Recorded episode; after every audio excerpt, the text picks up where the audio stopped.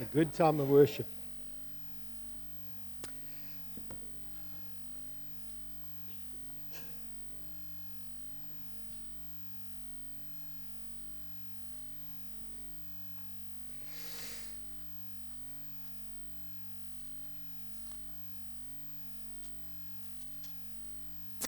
All right. Um, you can see there the board on the side of the wall. If you're new with us or uh, you are visiting some, I see some of our Muizenberg congregation. By the way, welcome, guys. Good to have you with us. Awesome. And, uh, but um, we, we're in, busy uh, in a series which call, is called Engaged. And, and we're focusing, and we have been focusing on the fact that being a follower of Jesus is to be part of a community that is passionate about seeing people come to faith in Jesus. Can I say that again? Being a follower of Jesus is to be part of a community that is really, seriously passionate about seeing people come to faith in Jesus. And people come to faith in Jesus when people like you and me are intentional about living supernatural lives. May I say to you that Christianity is a supernatural lifestyle. Uh, by that, I don't mean that you're a strange person. I mean by that that we live by the Spirit. It means that God has given to us a new spirit. It means that God has written His laws on our hearts and on our minds. And because we trust in the Holy Spirit and live by the Spirit, we are supernaturally different. different. It's because of Him that we're different.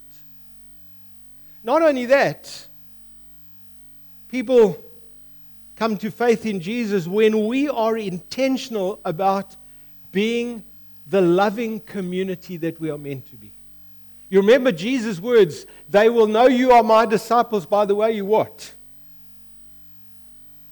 Okay, you got it. Not only that, when we're intentional about talking about what God is doing in our lives.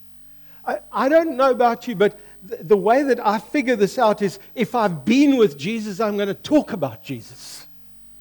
You know, you, you struggle to talk about Jesus when you haven't spent time with Jesus, if Jesus isn't a significant part of your life and my life. And not only that, we're not only talking about supernatural lives, loving community, talking about God, but being intentional about allowing God to use us in the lives of other people. You know what? When I, this is my little thing this morning, but I believe the world will be a different place when people find out that Christianity is way more than coming to church on Sundays. There, there's kind of an understanding in people's minds out there that often Christianity is about coming to church on Sunday. And the only way they will discover it's more than that is when we tell them, when we talk to them, when we demonstrate that by what we say and what we do.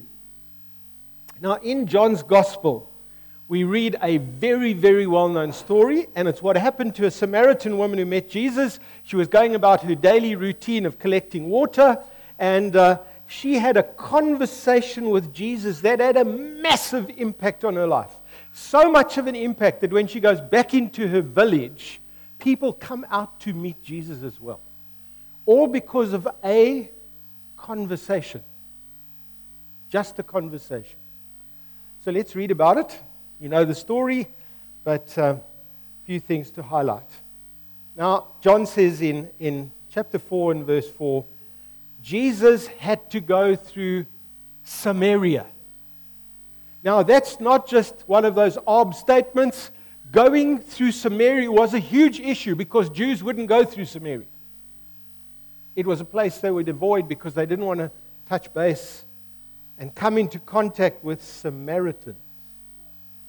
And so he came to a town in Samaria called Sychar, near the plot of ground Jacob had given to his son Joseph. And Jacob's well was there, and Jesus, tired as he was, by the way, do you notice Jesus got tired?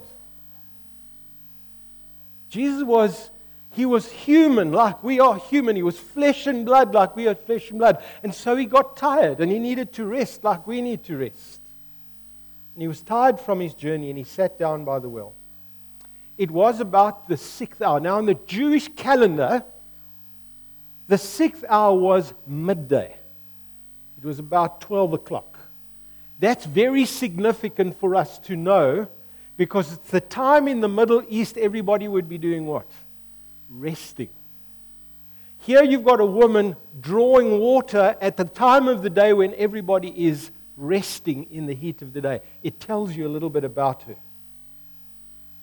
When a Samaritan woman came to draw water, Jesus said to her, Will you give me a drink? Now, I, I want you to understand when Jesus says this to her, he's breaking every cultural rule in the book. Don't think this is just a conversation Jesus is having with a woman.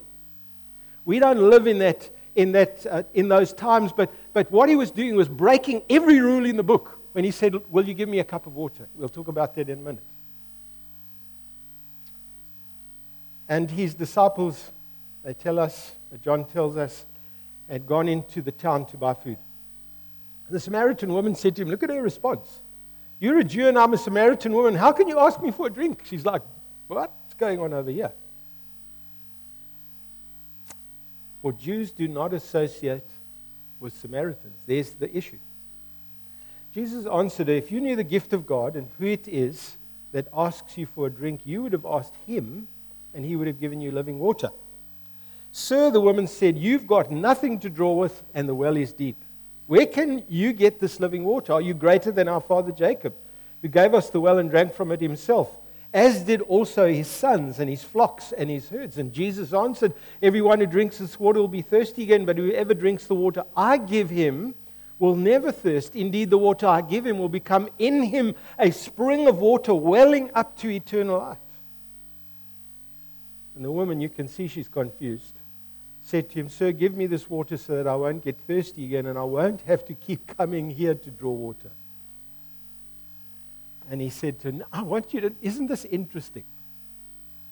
Jesus has been talking about this water, living water, you're never thirsty, and he changes the subject.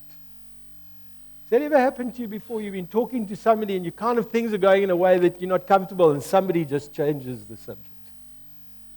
That's what Jesus does over here. He says to her, Go and call your husband and come back.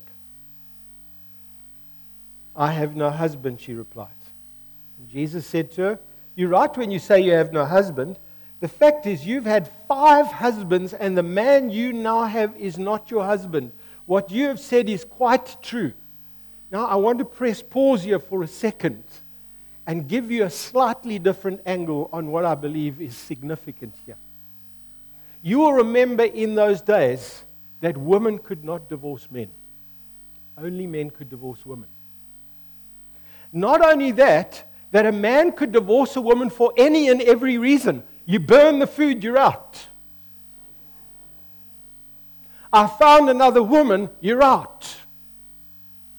And I'm guessing over here there is a possibility that this woman has been rejected by five men over and over and over again. And now she's living with a man, possibly because she is needing somebody to look after her. Because if your family wasn't around, you had to find somebody to look after you as a woman. And she's ashamed now because she's living with this man, and obviously ashamed of her past because that's why she comes in the middle of the day. Women carrying a huge amount of shame.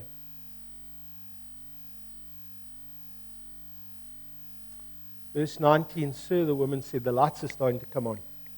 I can see that you're a prophet. Our fathers worshipped on this mountain, but you Jews claim that the place where we must worship is in Jerusalem. Jesus declared me, Believe me, woman, a time is coming when you will worship the Father neither on this mountain nor in Jerusalem. You Samaritans worship what you do not know. We worship what we do know, for salvation is from the Jews. And yet a time is coming and has now come when true worshippers will worship the Father in spirit and truth, for they are the kind of worshippers the Father seeks. Jesus is saying there's going to come a time when which hill you worship on is irrelevant. It's the heart that you come with in worship that's important.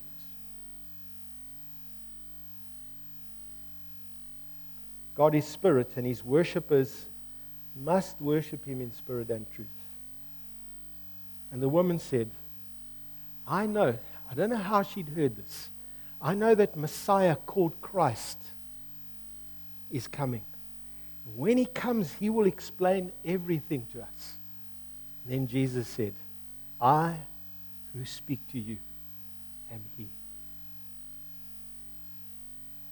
Now, in this unexpected encounter, because that's what it was, what, with this Samaritan woman, we discovered something profound over here when it comes to evangelism. How love and compassion opens the way for deeper conversations with people. You see, when the Samaritan woman comes to the well where Jesus is resting, there are quite a few obstacles that stand in the way of them even having a conversation. Never mind what they talk about. The, most, the first thing is the most obvious. They didn't know each other. Have you ever been in a situation that ah, I love to do this?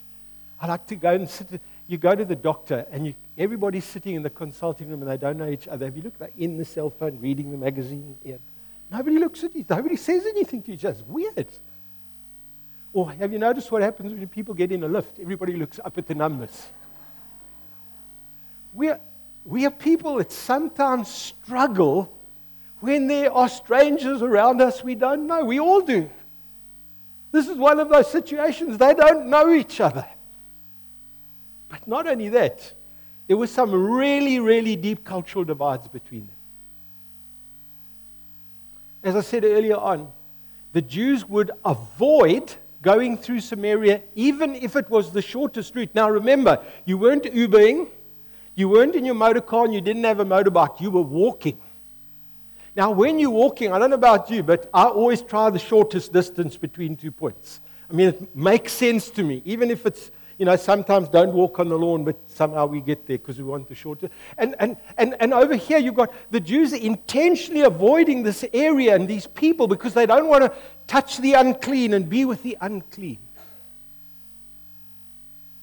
And then here we've got a woman who would never dream of having a conversation with a strange man who is not her husband. You just didn't do those things in that culture. And we know that still happens today.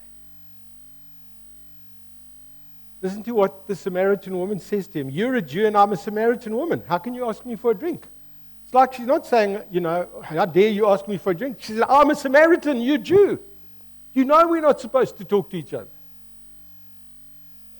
And then his disciples, of course, when they come back from doing the shopping at Pick and Pay, he says, they were surprised to find him talking with a woman just wasn't done. Here's something that I want to leave with you this morning. The fact that Jesus speaks to her is because this woman has value in his eyes. Here's a woman. I want you to put this together.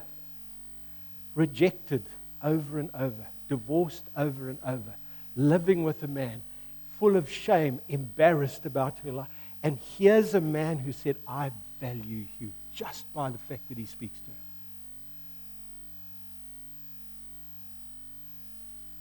And one of the core values, if I can use that word, of evangelism is love and compassion for people.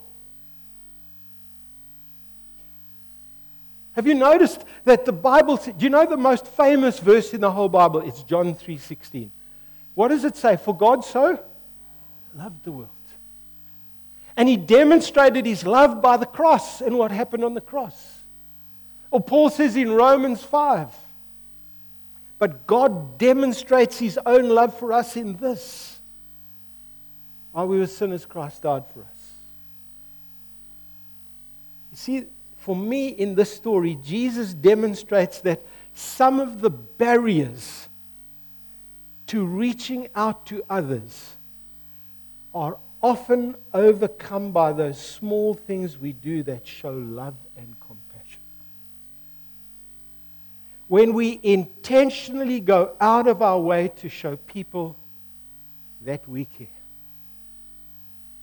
I want to use that word intentional because there's times when we need to go against the flow And I'm not just talking our culture, sometimes what's going on in our own hearts. Let me suggest this to you. Give it a try. The next time you talk to somebody, a stranger, go out of your way to show them that you love them, that you're interested in them, and that they have value to you. You'll be amazed what happens in your conversation. You know that second only to loving God is loving our neighbors as ourselves? I don't know if you remember that uh, Jesus told a parable about that. And uh, somebody tried to get very technical with Jesus when he told this parable because you always had these theologians who wanted to try and test Jesus. So Jesus is saying, you know, they, what's the greatest commandment? Well, love the Lord your God with all your heart, soul, and mind. Second is like it, love your neighbor as yourself. Okay, who, so, who is my neighbor? And Jesus thought, great opportunity. Jesus always looked at this as an opportunity. And so what he does is he tells the parable, which all of you know of the Good Samaritan. And his point in the parable is this you know you love people when you demonstrate it to them by what you do for them, by what you, the way you treat them, and by what you say to them. Love in the Bible is always demonstrated. It's not a warm, fuzzy feeling you get. It's not that you feel so loving when you came out of church. It's all about what you do when you don't feel like it.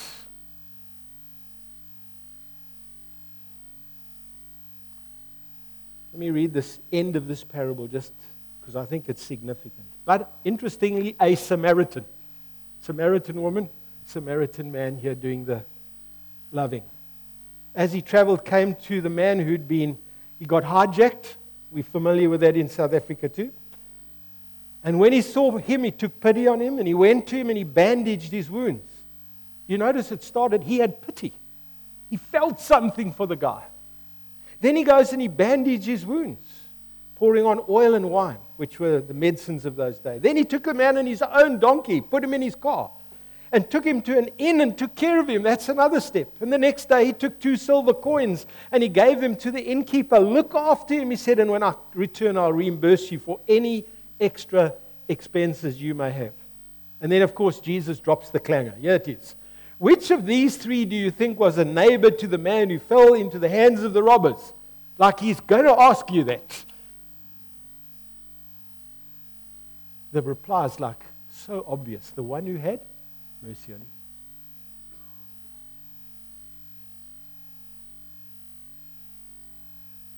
If you don't mind, I'd like to put it like this. We have to see people as people, not projects. You're all familiar with that statement John Maxwell makes.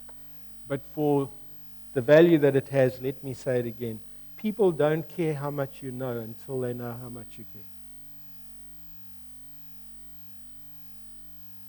Will you ask the Holy Spirit to help you love people like this? It's not hard. It's not big stuff. It's actually just sometimes how we have a conversation. But there's another thing, and there's a lot of things here which obviously don't have time to do all of them, but there is another thing that needs to be highlighted. And I think it's something we as, as the church and as Christians need to know, and it's this that evangelism is for every individual, it's not just for people behind pulpits.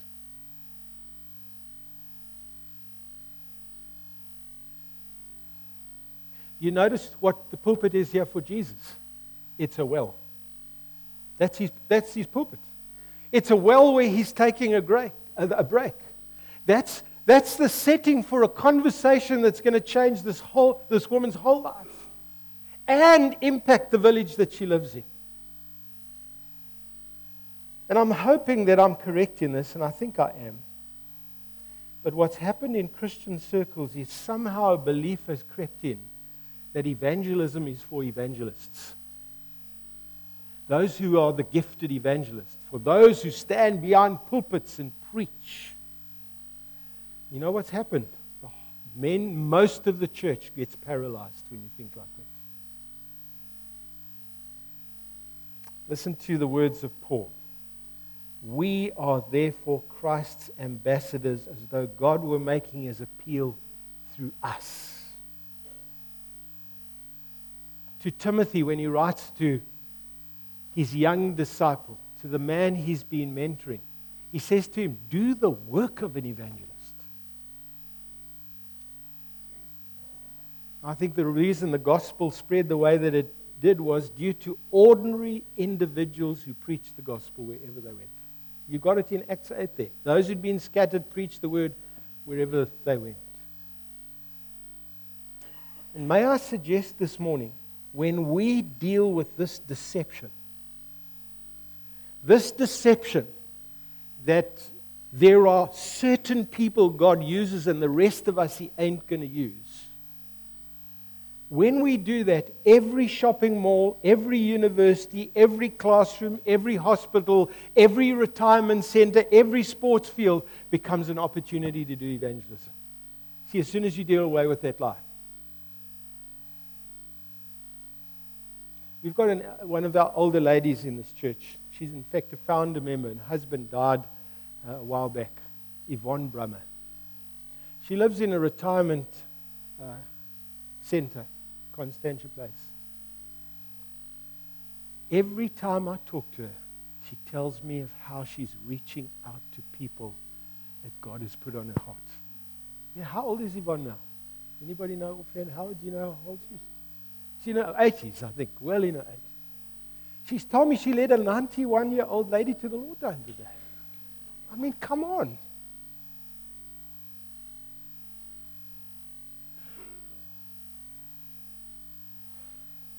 But then I can't go away from this without touching on it.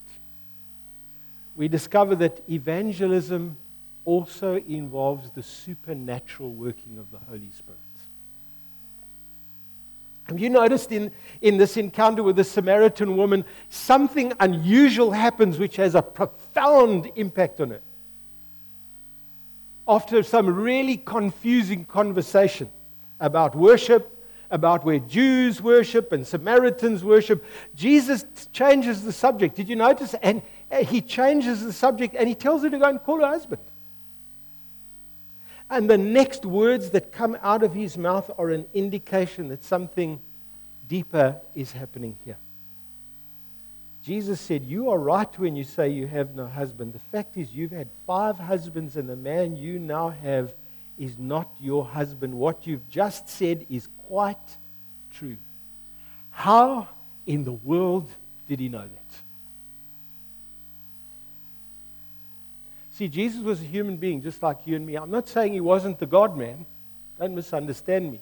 In his identity was he was God and man. But when he lived on this earth, he limited himself to be just like you and me. And he had the Spirit upon him, just as we have. And I want to suggest to you this morning that the Holy Spirit revealed something to Jesus in that moment.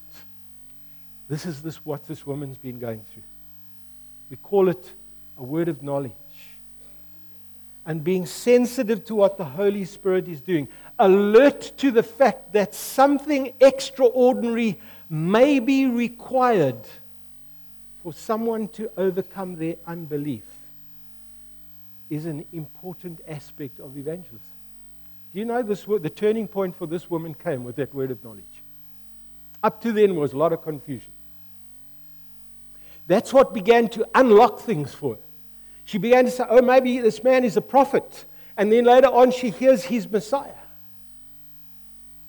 Paul reminds us of this in his, uh, his own ministry in, in Romans 15. I'll not venture to speak of anything except what Christ has accomplished through me in leading the Gentiles to obey God by what I've said and done, by the power of signs and miracles through the power of the Holy Spirit.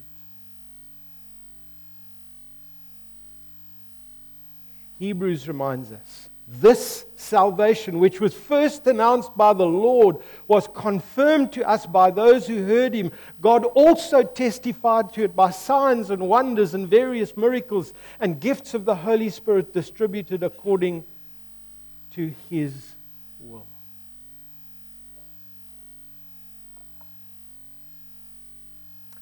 I know for many of you, this whole issue of signs and wonders and miracles is still a murky place. I think many Christians struggle with signs, wonders, and miracles as well. But let me say to you today, they are one of the tools that God is using to unlock people's hearts. It is what it is. And sometimes when we are living with doubt around this stuff, it can actually hinder the work of the Lord in somebody else's life.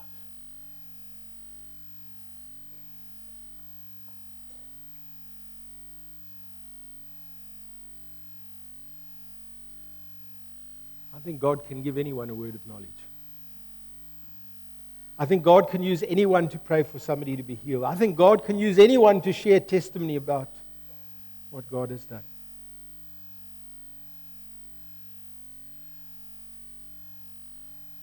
For a while, I've personally had a sense of God saying something to me about the church as I've been praying about us and for us as a church. And the word that the Lord has put on my heart is this give the ministry of the church back to the people, which is a very weird sounding thing. But as, as I've been pondering that and thinking about it and praying around that, I've realized that far too much focus and reliance is put on the full time staff of the church. And not enough focus on the fact that God has entrusted all of us to do the work he has called us. And I think if that's happened to you, repent of that today.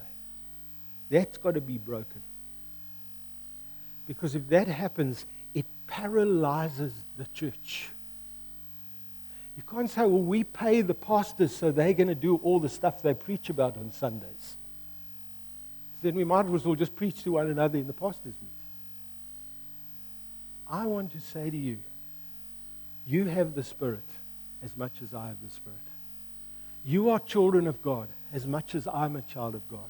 You are empowered by the Holy Spirit as much as I'm empowered by the Holy Spirit. It's for all of us, and God needs His church to be free again and get on with what He's called them to do.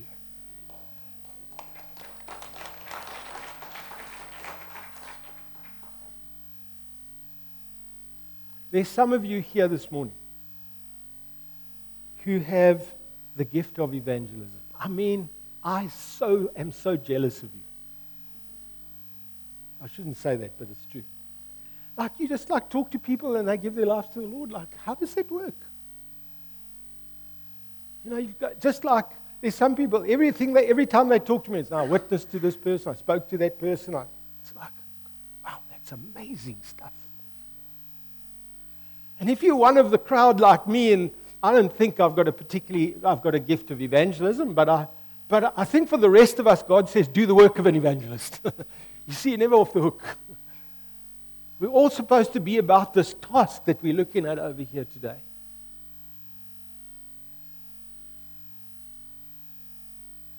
But then there's something important we must neglect, and I'm going to finish with this. Evangelism begins with prayer. There are far too many things we do without praying.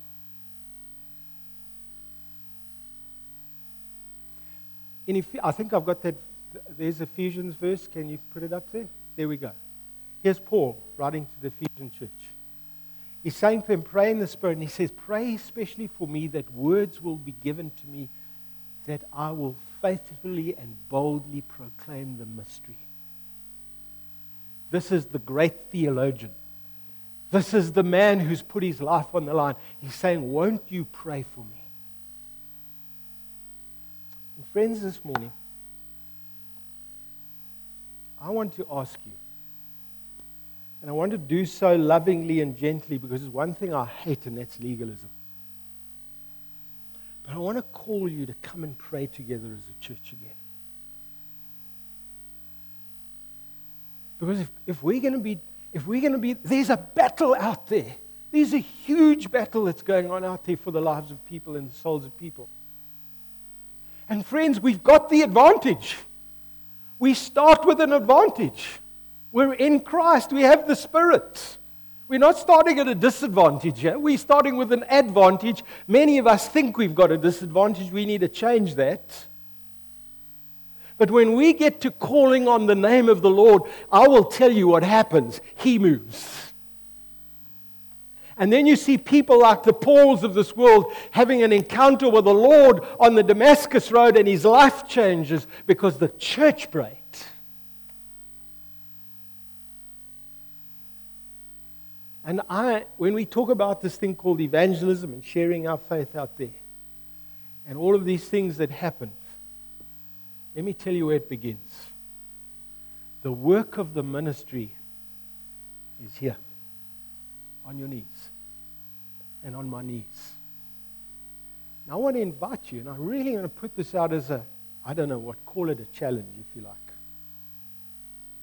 Change your diaries do something, but let's pray together. Because we are not here to have nice times in this building.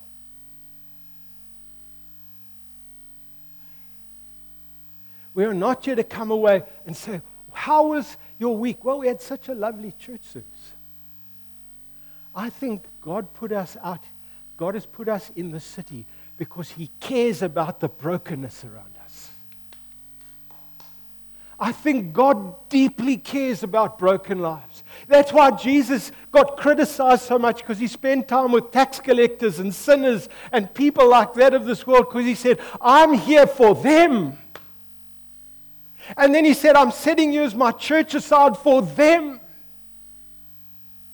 And I, I love having a good service here, by the way. Like the, the bring it on, Lord. But we've got to, we've got to see beyond this to those broken lives out there. And Jesus gave his life on a cross so that they wouldn't have to be broken anymore. And I'm here because he did that for me.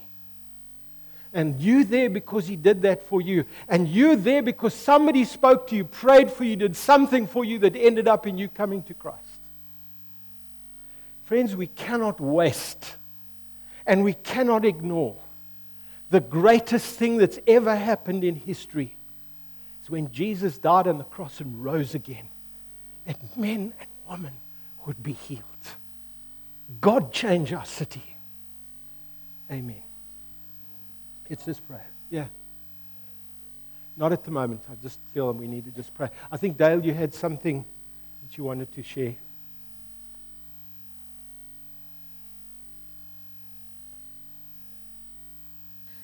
just while we were singing those songs um, this morning, I just felt such a sense that there were people who were singing those songs or reading the words, but it wasn't, it didn't make any sense to them. Maybe it was because you don't know Jesus or because unbelief has crept in and I really felt, and I didn't know what John was going to preach about, but I really felt that the Lord said we need to make space